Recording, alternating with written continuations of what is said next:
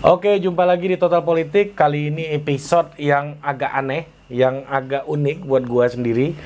Dan gua mendatangi seorang tokoh yang dikenal sebagai tokoh Betawi, ya, yang sudah hidup dalam berbagai zaman politik, berbagai zaman kepemimpinan politik di Indonesia dan juga eh, apa mengikuti berbagai macam dinamika se- sejarah.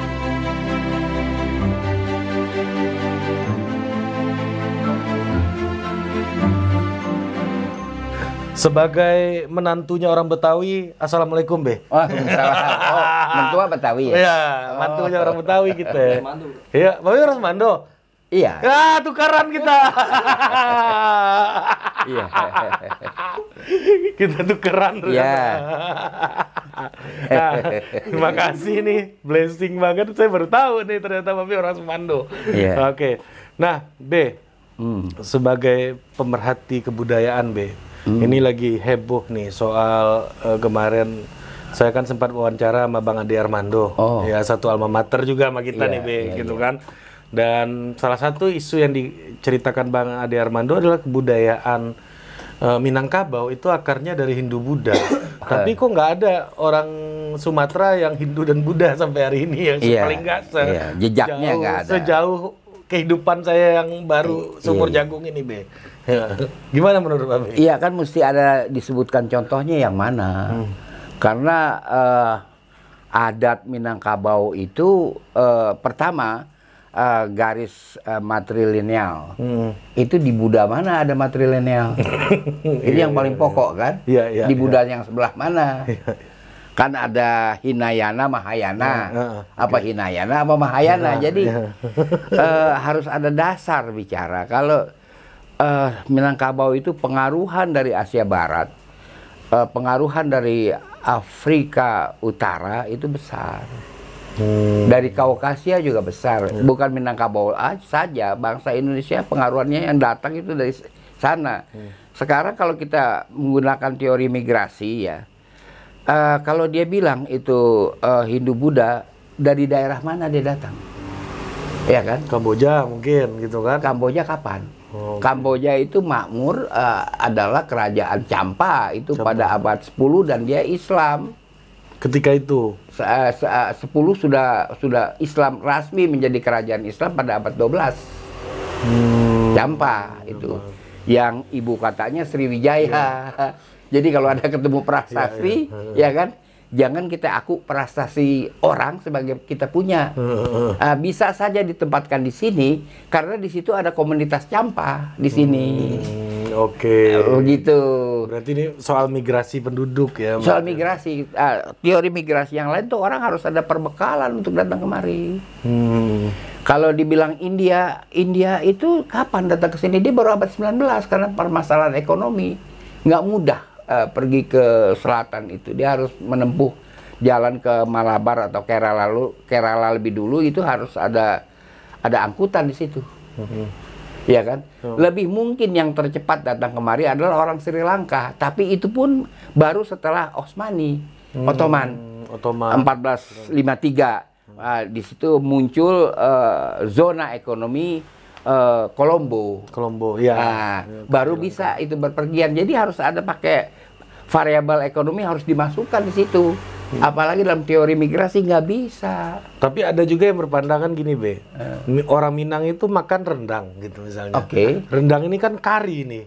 Iya. Ini kayaknya pengaruh India nih. Ini Ah, kalau itu banyak kalau sudah kari Iya. ya, eh, itu martabak misalnya.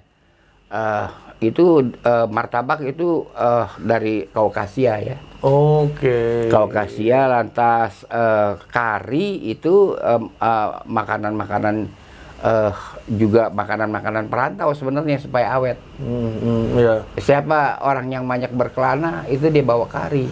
Oh, nggak harus India gitu. Oh India kagak berkelana. Iya, iya, iya, iya. Yang berkelana orang yang ada duit. Kalau nggak ada duit nggak bisa berkelana. Iya, benar, benar, benar. Kalau India Selatan orang-orang Ma- Malabar Kerala ya iya karena. Ma- Malabar itu zona ekonomi. Iya, iya, iya, iya. Gitu. Kayak tadi yang Babi bilang tadi. Iya. Zona ekonomi ini yang menjadi basis persebaran migrasi gitu Per- ya. perse- persebaran migrasi dan persebaran bahasa Hmm. persebaran peradaban. Nah, Minang di mana zona ekonominya?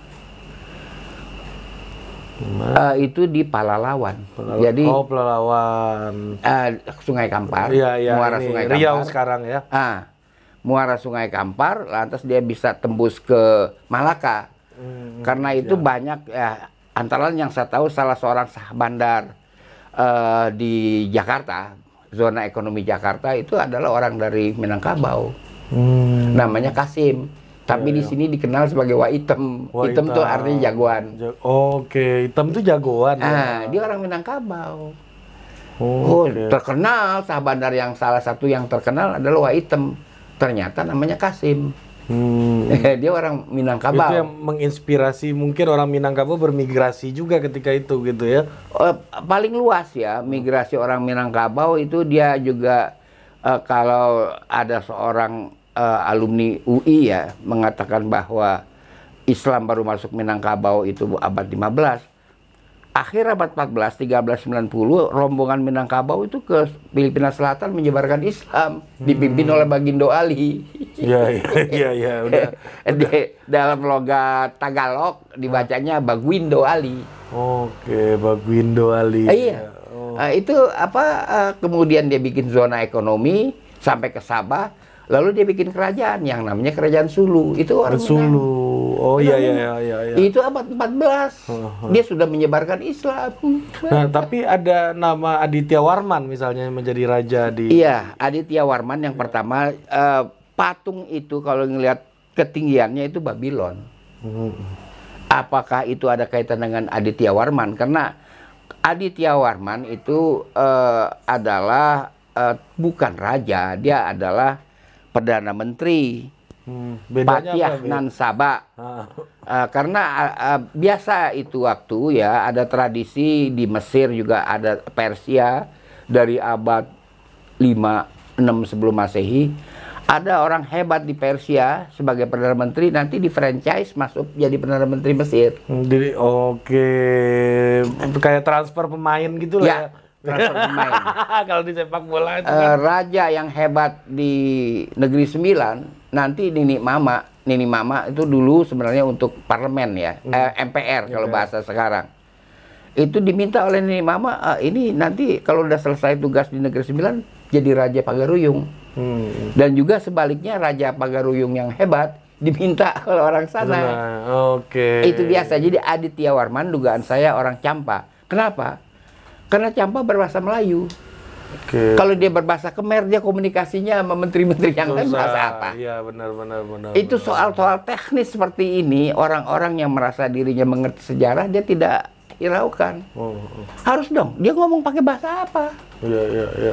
Paling sedikit Aditya Warman, apakah dia Campa, bisa juga dia Patani. Patani juga kerajaan.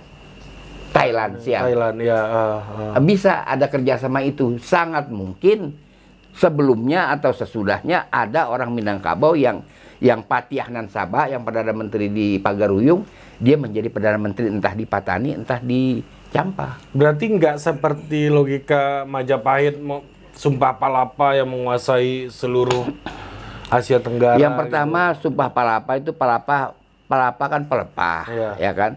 Pelepah pisang, pelepah kelapa, ya kan?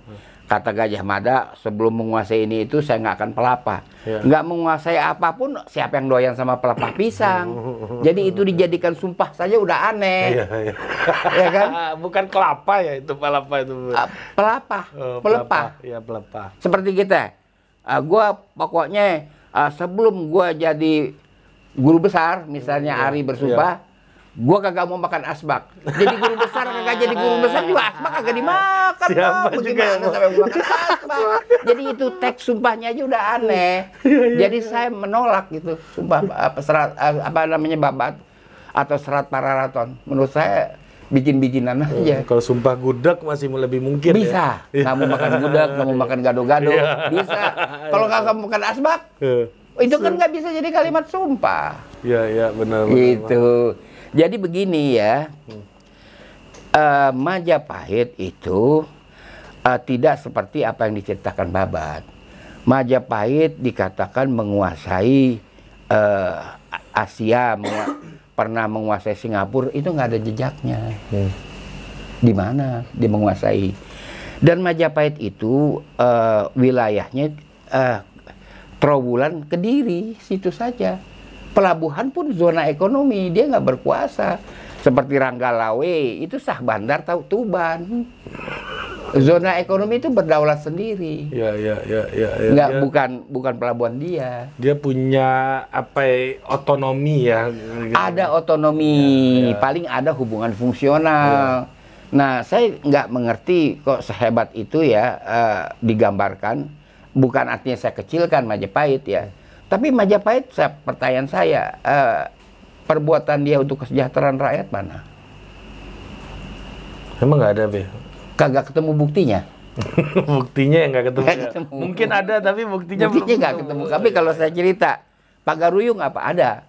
Dia membuat jalur dagang Minangkabau masuk Sungai Kampar, Palalawan masuk ke Malaka. Pak, ya Ma- langsung ya ya makanya itu saya eh, temukan gambar-gambar abad 19, abad 18 anak-anak Melayu itu termasuk anak Minang tuh kalungnya saja sudah sekitar eh, kira-kira sekitar setengah kilo ada.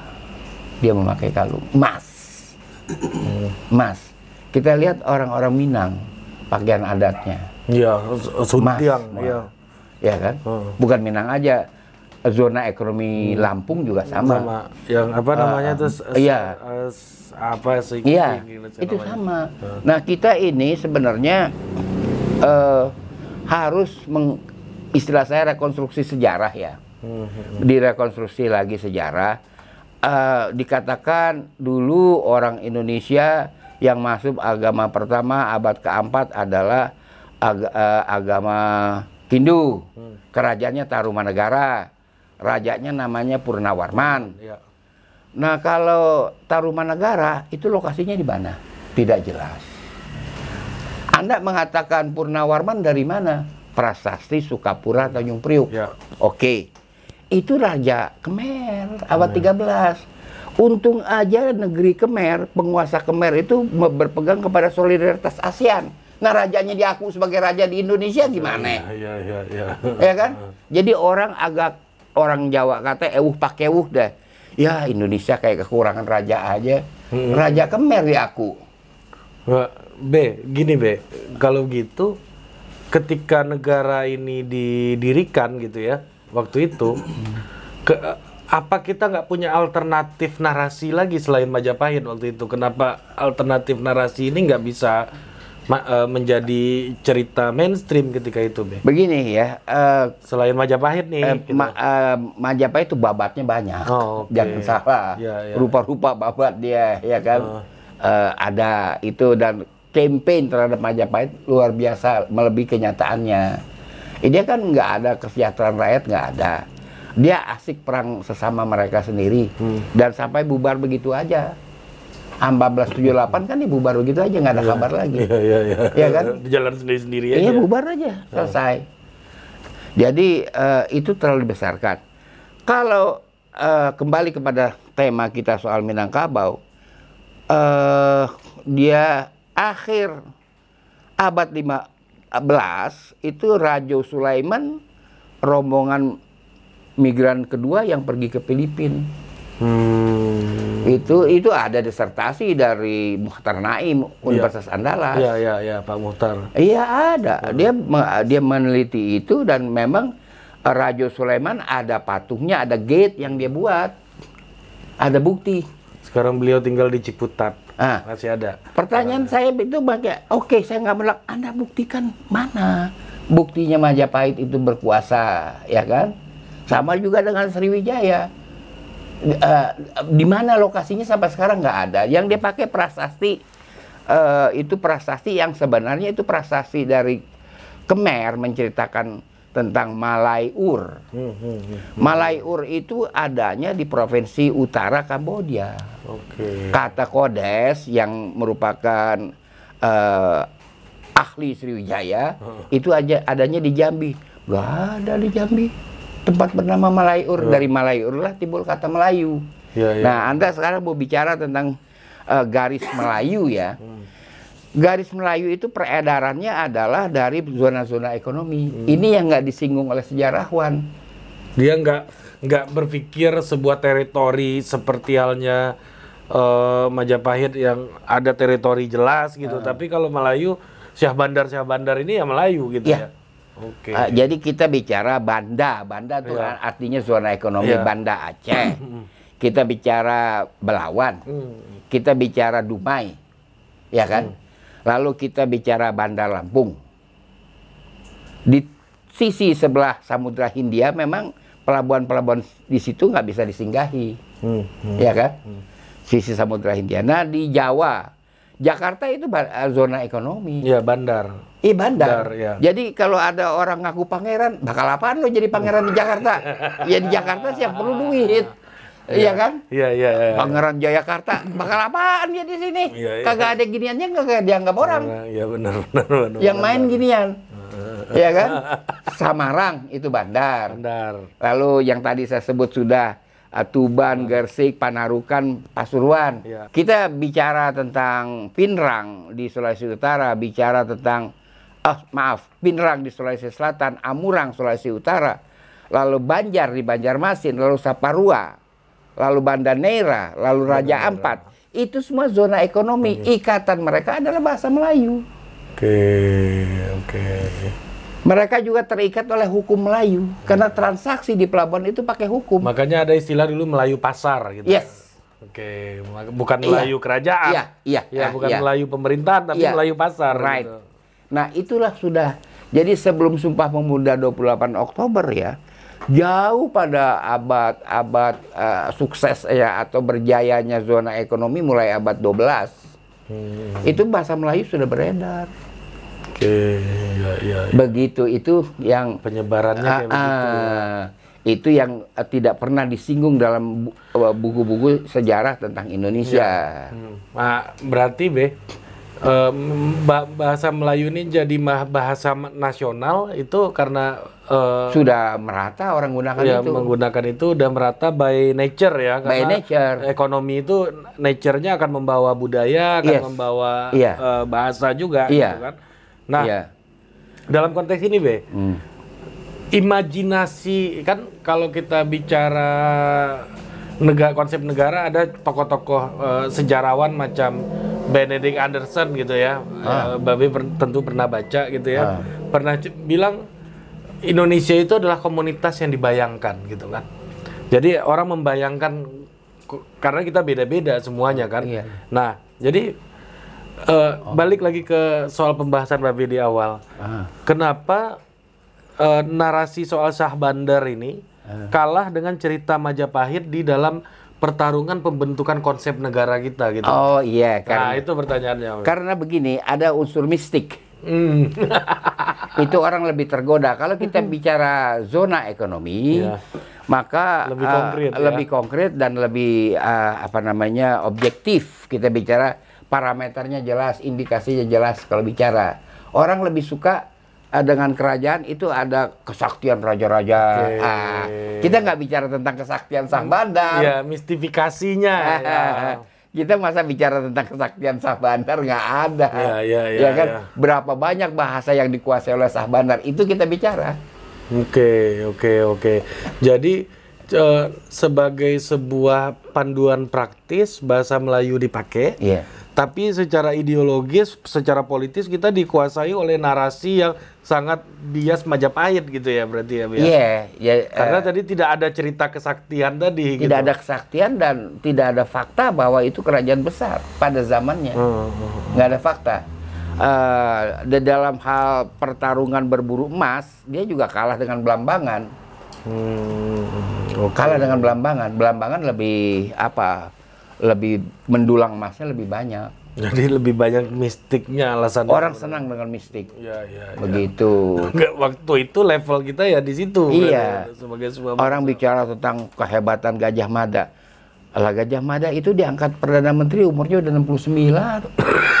nah, super babe. artinya masih gagah fisiknya gitu. Naik kuda ke sana kemari kayak Vasco kan. Iya. Dari macan idealis Iya. kan. sepertinya itu padahal umurnya udah tua. Iya iya iya ceritanya dibuat Iya. seperti jadi itu ya. itu jadi kita ah, beginilah sejarah itu logika kalau nggak logis bukan sejarah. Hmm. nggak akan bertentangan dengan logika ya. Ah, harus harus itu. Oke. Itu yang menarik dari ilmu sejarah. Nah, sekarang kan Ben mengatakan apa tentang konsep keindonesiaan. Iya. oh. Konsep keindonesiaan dari segi mana? Dari segi geografi. Hmm. Ya kan dari segi geografi kalau pelayar Arab menyebut ini adalah Andunisi. Andonisi ya. Itu dari abad 8. Oh. Saya ada satu penyair dari Mesir eh, yang menguraikan itu kalau nggak salah namanya Fatimah Naud eh, yang menguraikan tentang Andunisi. Dan King Salman datang kemari menyebutnya Andunisi. King Salman Saudi. Andunisi itu artinya kenegerian Ibu Suri. Hmm. kembali yang mengatakan ini adalah konsepnya di matriarkat. Orang yang migran yang me- pelayar yang kemari. Oh. ya kan? Bandar bandar. Iya, bandar-bandar yang kemari. Jadi itu nggak bisa dihindari, sudah ada kenegerian. Ada dalam orang Arab lain mengatakan Al-Masyrik Sarkiyah, negeri timur yang paling timur. Karena setelah Indonesia atau setelah Papua, orang Arab tidak pergi melanjut ke Latin Amerika melewati Pasifik. Hmm. Lebih dekat ya lewat Antartik. Ya, Eh, ya, gitu. ya, ya, ya. Jadi sudah ada. Jadi eh, band kadang-kadang eh, orang-orang seperti dia itu harus eh, mengindahkan sumber-sumber Timur Tengah tentang Indonesia. Oke, ini ini menarik nih karena akhirnya kita mendefinisikan diri kita lebih banyak dengan cara Belanda berpikir dan cara Indi, in- apa namanya Hindu Buddha berpikir gitu naskah-naskah Iya, Hindu iya. Hindu Buddha dan Babat ini. Iya. Ya kalau kita Iya. di sini Hindu Buddha kan pertanyaan saya kerajaan Hindu yang pertama di India kapan? Hmm. Iya iya. Ya kan? Iya iya. kapan dia berdiri? Aha. Ya kan setahu saya kerajaan Islam yang ada di India, Mogul. Mogul. Ya kan? Iya iya. Eh, karena eh, agama cuma Islam yang mempunyai konsep ten- konsep tentang power system. Iya iya iya iya iya. Jadi iya. balikan ke situ. Jadi tidak sederhana itu kita mengatakan bahwa ada kerajaan Buddha di Palembang gitu kan. Kayak konsepnya Buddha ada tentang power system. Ah, kita harus ke sana pergi kalau Islam memang ada. Ah, Kristen walaupun dia di dalam biblikal mungkin nggak ada, tapi kan di dalam praktek ya kan. Orang-orang Kristen eh, di Eropa ya Di kan Eropa, mem- ya. membangun itu, membangun power system. Hmm. Nah, itu yang harus di, eh, dipahamin oleh para sejarawan Indonesia. Nah, nah, jadi ini balik lagi ke cerita Injil berbahasa Minang tadi Oke. yang, yang saya dengan Bang Ade Armando gitu ya. mm. Nah, jadi eh kalau begitu memang menurut eh, analisis Babi memang ini bertentangan gitu ya apa namanya penggunaan bahasa Minang dalam Injilnya atau gimana, Be? Eh, begini ya, budaya eh, Minang ki- eh, gitu. eh, dulu kita dudukkan dulu eh, Kristen Nesturiat yang berkembang di Lubnan dan Suriah, yang pada waktu itu di bawah kerajaan Palmyra sudah masuk sini bareng dengan Islam. Islam masuk eh, Islam Tauhid masuk dibawa oleh orang Imarat, orang-orang Oman, orang-orang Irak ke sini. Nasturiat dibawa oleh orang-orang Palmyra, Asia Barat juga. Barat, Sini itu udah masuk, ya kan. Kemudian mengenai Injil berbahasa Minang, eh, kalau kita lihat dari konsep apa namanya politik ya, saya kira eh, saya setuju dengan Pak Irman apa Irawan apa siapa yang gubernur Sumatera Ya, Barat. Praino, ya. Eh. Hmm. Ya nggak ada pemeluknya di sini buat apa dibikin Injilnya gitu kan. iya, iya, ya dari iya. pandangan politik. Iya, ya kan. benar benar benar benar. Eh, Konsepnya saya cukup realistis Ya, eh, Pak Prayitno Ya. sebagai gubernur bicara begitu ya kan ya eh, keperluannya apa membuat itu ya kan Eh, itu ya harus dipertanyakan keperluannya apa mengetengahkan hal itu ya kan Eh, jadi dikembalikan dulu dari titik pandang mana kita bicara kalau dari titik pandang sejarah nggak ada agama Nesturiat cuma di Tapanuli khususnya Samosir Hmm, ya ya ya. Hmm. nggak turun ke selatan Nggak sampai ke selatan Nggak. ya. Berhenti di daerah Tapanuli aja ya Itu daerah Rawu itu ada dikit-dikit lah kalau Nah, di, di Sumatera mungkin di Rawu tuh, mungkin ya. ada. Ah, ah. Mungkin ada. Ya, ya. Itu pertanyaan kita. Ah. Nah, gitu ya. Jadi kalau kita bicara dari segi sejarah nggak ketemu. Hmm, hmm. Eh, ada persebaran eh, Injil di situ, ya kan. Nah, tentu kita bicara eh, eh, apa sih keperluannya itu kan tentu yang ditanyakan oleh Gubernur Sumatera Barat eh, membuat atau me- mempopularkan eh, Injil dalam edisi bahasa Minangkabau keperluannya apa kan gitu. Hmm. Ya kita kan di Minang itu punya persoalan genetik, saya bukan historis lah, trauma trauma historis dengan Islam dan adat gitu misalnya. Jadi kalau ada yang mencoba coba mengganggu-ganggu itu kita memang ada eh, perasaan terganggu gitu keyakinannya gitu loh be. Nah eh, ap- apa pentingnya itu dieksploitasi lagi untuk hari ini? Oh gitu, begini ya. Yang pertama kan masyarakat adat lebih dulu terbentuk. Jadi ada tiga eh, sistem pengelolaan masyarakat di Indonesia. Saya nggak menggunakan kata Nusantara karena itu salah. Nusa artinya sekitar, antara artinya jarak. Jarak. Tidak mungkin ada negara namanya sekitar jarak. Jarak, gitu. Karena kita susah teriaknya. Hidup sekitar jarak. Ya. Hidup sekitar jarak. Kan teriaknya susah. ya kan? Itu nggak ada. Ya. Jadi saya memakai kata Indonesia, Ya, ya. Andunisi, itu dari abad ke-8. Indonesia ini eh, apa namanya eh, boleh dikatakan eh, negara yang sudah terbentuk secara sosiologis ketika orang pelayar-pelayar Arab menamakan itu Andunisi. Tetapi dia dia mempunyai regionalisme berdasarkan adat. Jadi sebelum ada pagaruyung itu ada masyarakat adat, ada komunitas adat di tanah datar karena di situ ada menurut Bernard Grun ya Indonesia sudah mengenal teknik pertanian yang maju pada abad kelima. Memang. Nah berarti adanya batu batikam di tanah datar itu adalah pertanda eh, sudah dilancarkan persawahan modern. Hmm, Nah, persoalan modern itu ditu- diurus oleh komunitas adat. Ya kan? Di mana-mana komunitas adat. Dan komunitas adat tuh tidak kalah hebat dengan power system. Ini kayak subak di Bali gitu ya. Subak di Bali atau komunitas adat di Tapanuli yang melahirkan si Singamangaraja. Ya, ya, itu kan nggak ada kerajaan tapi dia perang. Ya, atau uh, Patimura, Kapitan Patimura. Kapitan kan kepala adat. Hah. Di Saparua dia melawan Belanda. Itu kan perang komunitas adat. Perang di Ponorogo, di Ponorogo kagak didukung oleh kerajaan Mataram. Hmm, hmm. Eh, sengketanya kan soal, soal tanah Iya. ulayat, Ulayat. ya kan? Adat. Adat. Iya. Jadi komunitas adat juga hebat. Ini yang alpa terus terang aja. Hmm, Sejarawan kita memahami ini. Alpa bahwa ada tiga power system bentuknya kerajaan, ada Rasulullah eh, komunitas adat, ada zona ekonomi. Nomi. Itu tiga ini Ya, sama pentingnya. Iya, iya, iya, iya. Dia Sama punya, hebatnya. punya asumsi yang Iya. berbeda-beda. gitu. Lalu di dalam hal ini itu tetap Iya. berjalan beriringan. Kemudian hari komunitas adat itu menjadi pendamping power system. Oke, oke, oke. Eh, Kalau zona ekonomi karena hitungannya ekonomi, Iya, mau nggak ya, mau. mau, mau, mau nggak mau dia otonom. Urusan perut ya. Urusan perut ada urusan apa? Dia punya Ya kan? aturan lain lagi. Aturannya lain lagi Iya. begitu. Ya. Itulah kedudukan dan perang padri itu bukan perang adat.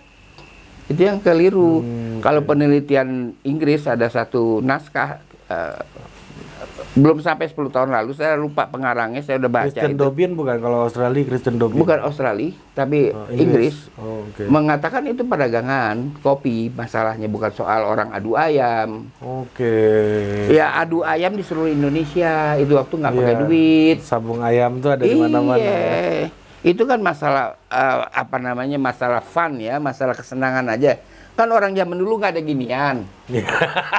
Kita mesti maklumin dong, ya kan? iya, Kalau iya, dia iya. tuh hiburannya adu ayam. iya, iya, iya. Masa eh, gara-gara adu ayam pagaruyung diserang? Iya, iya. Nah, penelitian terbaru itu perdagangan kopi. Kalau Clifford Gertz bilang itu untuk menjaga harmoni justru katanya. Iya. Ya. Jadi kawan kita ini pagaruyung dia memakai pelabuhan Barus. Barus ya.